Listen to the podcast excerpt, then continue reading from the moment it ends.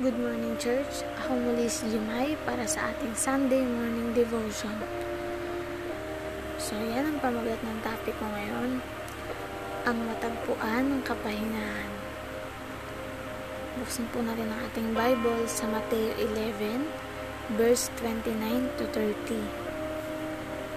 Sabi dito, matatagpuan ninyo sa akin ang kapahingahan sapagkat madaling dalhin ng aking pamatok at magaan ang pasaning ibinigay ko sa inyo. So, yan, amen. So, isa lamang po yung alam kong paraan na tinutukoy ni Jesus tungkol sa kapahingahang ito. Kung mauunawaan at ibubukod tangi po natin, ito po yung katotohanang mag-aakay sa atin sa pinakamaluwalhating kapayapaan na maaring mayroon sa bahaging ito ng langit at tatapusin ng lahat ng damdamin ng kawalan ng tiwala.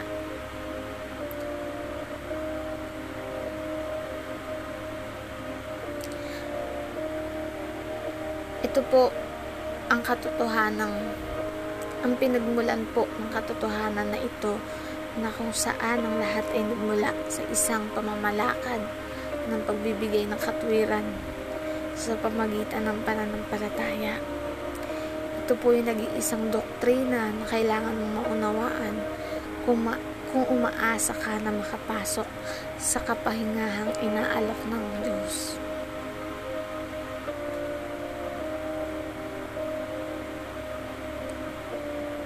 Maaari ko lamang pong tukuyin ang nangingibabaw na dakilang katotohanan na maging makatuwiran sa pamagitan ng pananampalataya.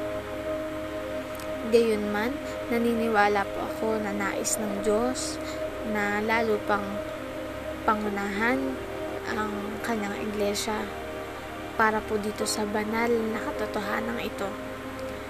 Para po mabigyan tayo ng pinagmulang lakas na hahawak sa atin sa mga darating pa pong araw. Nakakalungkot po minsan na kapag binanggit po yung paksa ng doktrina, marami pong kristyano yung mga itataas po yung mga ilong nila, sasabihin nila na ayokong madinig ang lahat ng malalim na usaping iyan. Basta ibigay sa akin ni Jesus. Pero ang tunay pong tinutukoy nila ay ayokong disiplinahin ang sarili ko o gumugol ng panahon para alamin kung ano ang ginawa ni Jesus sa krus. Nakakalungkot po minsan yung ibang ganong kristyano. Pero marami pong kristyano na naging emotional, na nakabalot sa krus ngunit hindi talaga pinag-aralan ito. Nakarinig na ako mula sa maraming mga ngaral na nagpahayag ng emosyonal na paghikayat tungkol kay Jesus at sa krus. Tungkol dun sa mga parusang dinanas niya. Ang krus na tinik sa kanyang ulo. Ang malaking pako yung binaon sa kanyang mga kamay yung pangangaral po tungkol kay Jesus ay higit na tungkol pa po doon.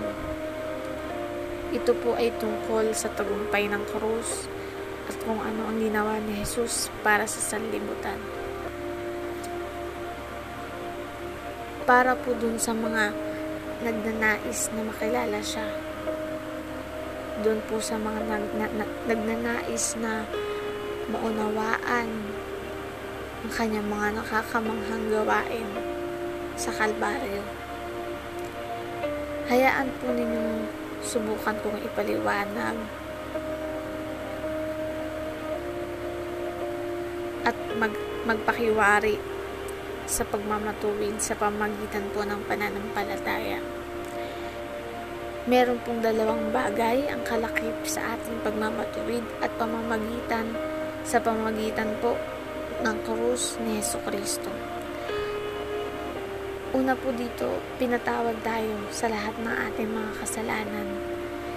Nung pinako po si Jesus sa krus, ang kanya pong dugo ay nagpawalang sala sa lahat ng ating kasalanan. Pangalawa po, tinanggap tayo ng Diyos bilang matuwid kay Kristo sa pamagitan ng pananampalataya. Nangangahulugan ito na tinanggap na po tayo ng Diyos dahil sa sakripisyo ni Jesus sa krus at hindi dahil sa ating ginawa o anumang mabuting gawa, ginawa. So, ang tunay po nating kapahingahan, diba, kay Kristo lamang po natin matatagpuan. Basahin po natin yung Roma 8 verse 33. Sabi po dito, sino ang makakapagpaharap ng paratang laban sa mga hinirang ng Diyos? Gayong ang Diyos ang nagpawalang sala sa kanila. So yan, Amen.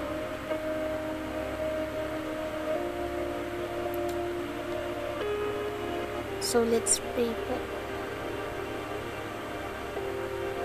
Yes, Lord, Heavenly Father, Lord, thank you po sa salita mo ngayong umaga, Panginoon, na tunay nga, Lord, na sa inyo lamang po namin matatagpuan yung kapahingahan. Tunay, Lord, na madali pong dalhin yung pamato at magaan pong pasanin yung ibinibigay niyo po sa amin kapag kayo po yung lagi namin kasama, Lord. Thank you po, Panginoon, na ikaw po yung lagi nagpapaunawa, Panginoon, sa mga bagay, mga bigatin po namin, Lord God. Salamat, Lord, na patuloy mo kami hinahawakan. Patuloy mo kami niyayakap, Panginoon. Salamat po sa mga paalala, Lord God, na araw-araw mo pong binibigay sa amin. Salamat po sa kaligtasan, sa kagalingan, Lord, na alam po namin pinagkaloob niyo na po.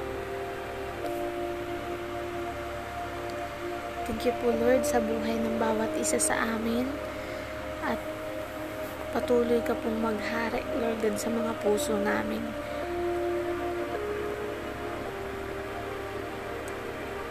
Salamat Lord sa iyo po lahat ng papurit pasasalamat sa matamis na pangalan ni Jesus. Amen.